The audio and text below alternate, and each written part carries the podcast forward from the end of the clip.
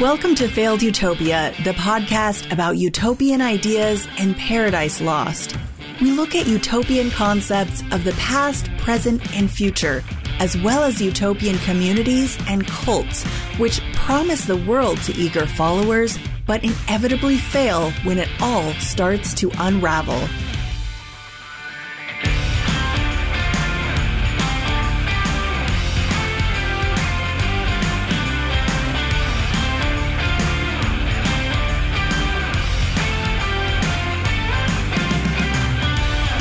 Failed Utopians. It's Pride Month, and today I'm bringing you a story about a trans and queer haven in southern Colorado.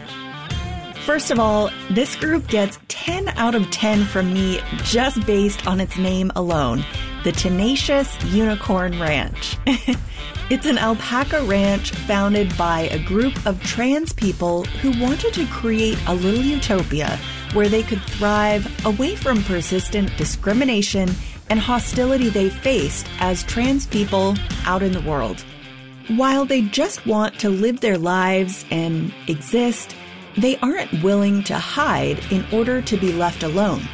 And unfortunately, just being who they are, where they are, has led to some backlash that threatens their safe haven The idea for the ranch started back around 2016, more or less as a response to the Trump administration and the accompanying rising tide of hostility and discrimination toward the trans and queer community. Of course, the administration itself released an onslaught of actions against the LGBTQ community but there was also a corresponding rise in discrimination and violence in cities and towns across the country. Now, I didn't go out and collect a bunch of statistics for you guys, but for one example, in 2017, Newsweek reported the deadliest year for trans people in US history with 25 murders documented as of November of that year. Also, LGBTQ people are more likely to be targets of hate crimes than any other minority group in the US. And that was true even before these type of hate crimes surged during the Trump administration.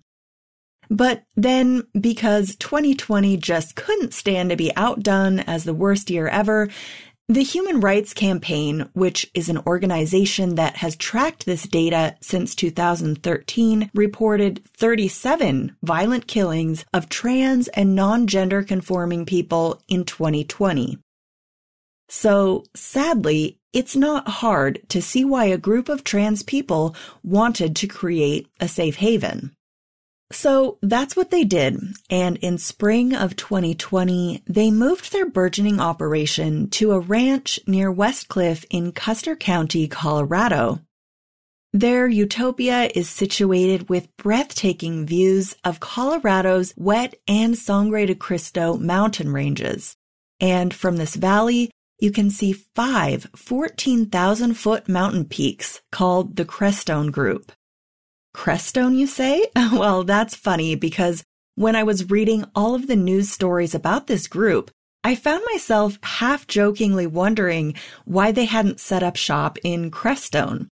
Well, it turns out, according to the map, that Westcliffe is basically right next to Crestone as the crow flies. However, there just happens to be a mountain range in between. So to drive between the two towns would take about two hours because you have to circumnavigate the mountains. If you're wondering why I'm bringing up this other town, Crestone, just check out the last episode, Love Has Won.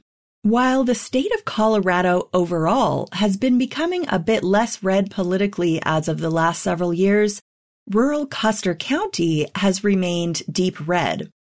About 70% of its citizens voted for Trump in both 2016 and 2020. Shortly after the tenacious Unicorn Ranch had relocated just outside of Westcliffe, there was a 4th of July parade in town, and some in that parade carried Confederate flags and three percenter banners. The three percenters are a far right anti government militia I had to look them up to find out just how stupid it is, but according to the Anti Defamation League, the three percenter concept created around 2008 is based on a false historical claim that only 3% of Americans fought in the Revolutionary War against the British. And they consider themselves to be the modern day equivalent of those Americans who fought the British. But now the federal government is somehow their equivalent of the British. yeah. So they've been around a while, but more recently, their focus has seemed to shift off the federal government because while they hated Obama, they loved Trump so they shifted their hate to the left, Muslims, immigrants, gun control, coronavirus restrictions, racial equality protests, and stuff like that.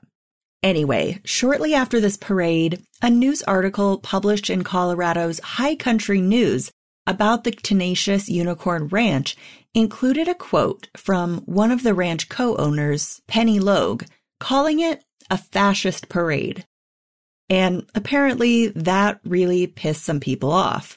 So that basically started a war of words that escalated into harassment of the tenacious unicorns, both online and even in person by armed trespassers at the ranch.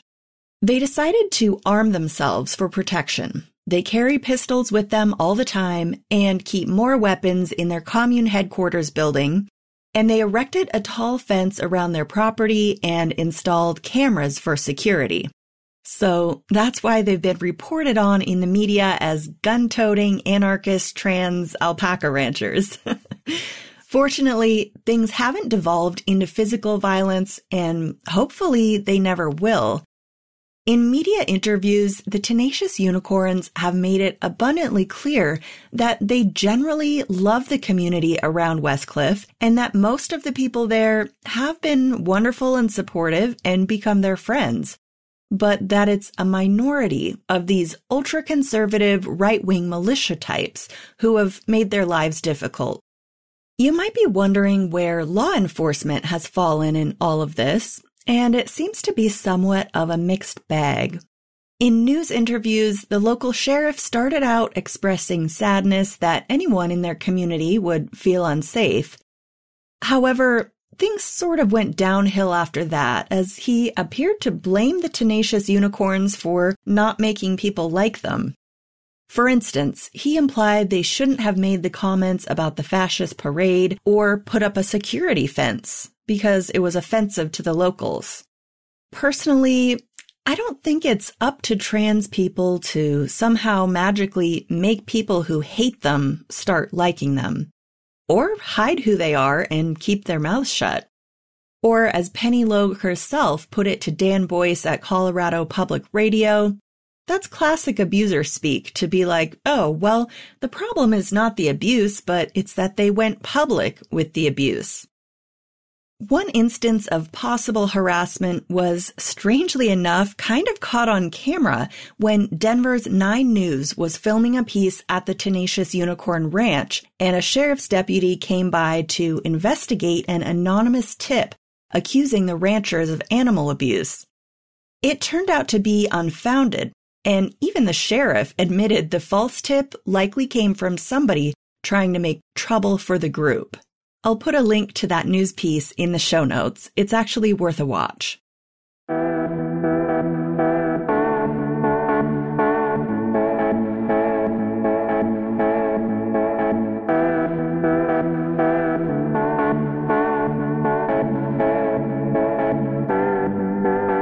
Aside from conflict with some of the locals, the ranch seems to be doing pretty well.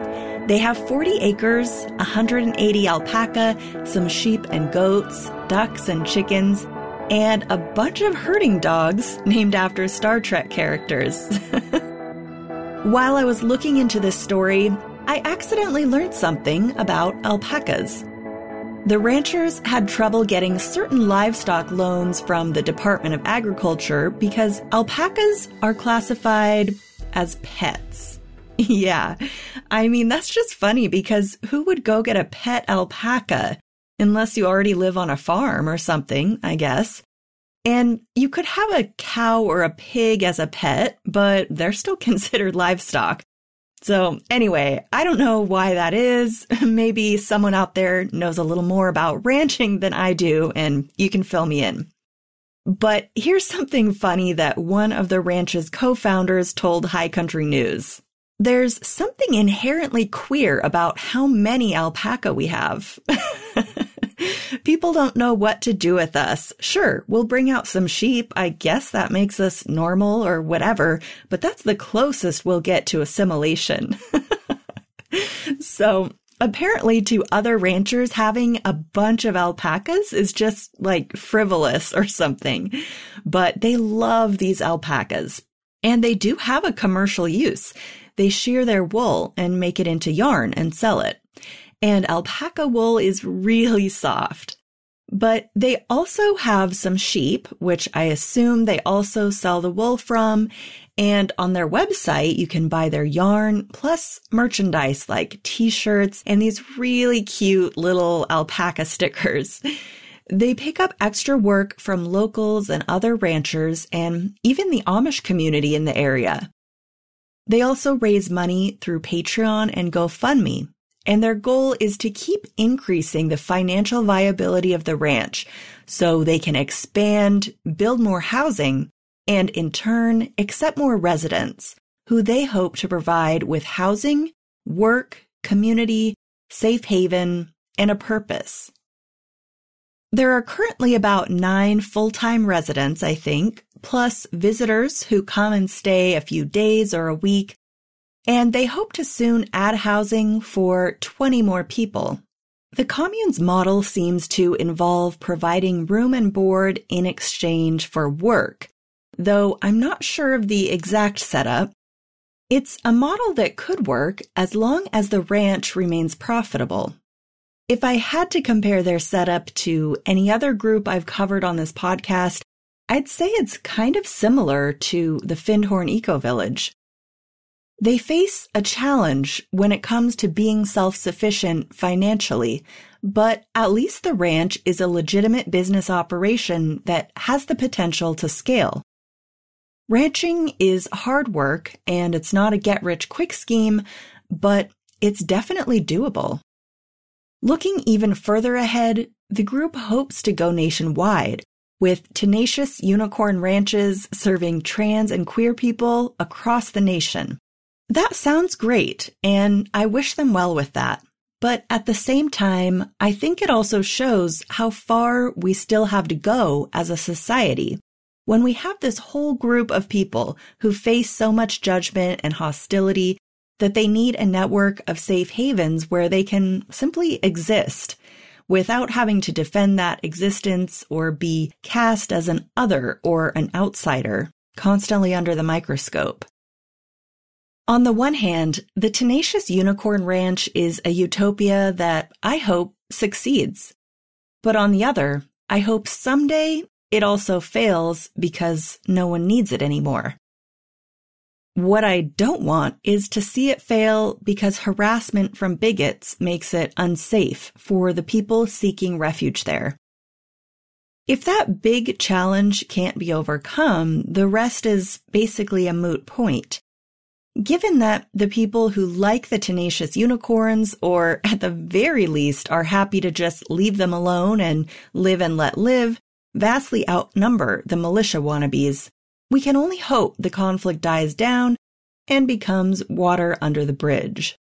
In the meantime, it's probably worth mentioning that even with the levels of anti-LGBTQ violence I mentioned earlier, it's still less dangerous in the US than in many parts of the world.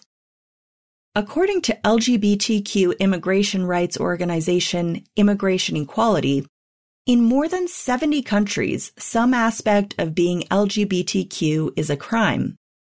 Even if it's not illegal to be LGBTQ, it may nevertheless be fundamentally unsafe to be a member of the community. So while we should be able to say that the United States is already a safe harbor, we're not there yet.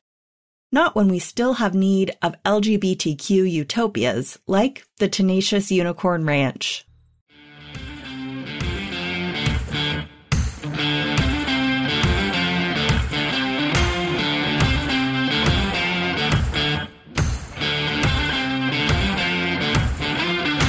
If you enjoyed this episode, please follow and leave a rating or review on Apple Podcasts or wherever you listen to help other people find it.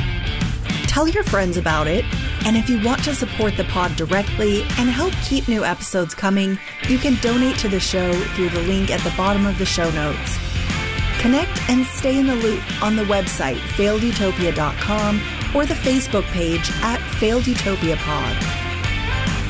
Failed Utopia episodes are written and produced by me, Anna Roberts. The burning palm tree painting featured on the cover is by artist Perry Vasquez. My intro music is by Elliot Middleton. See you next time.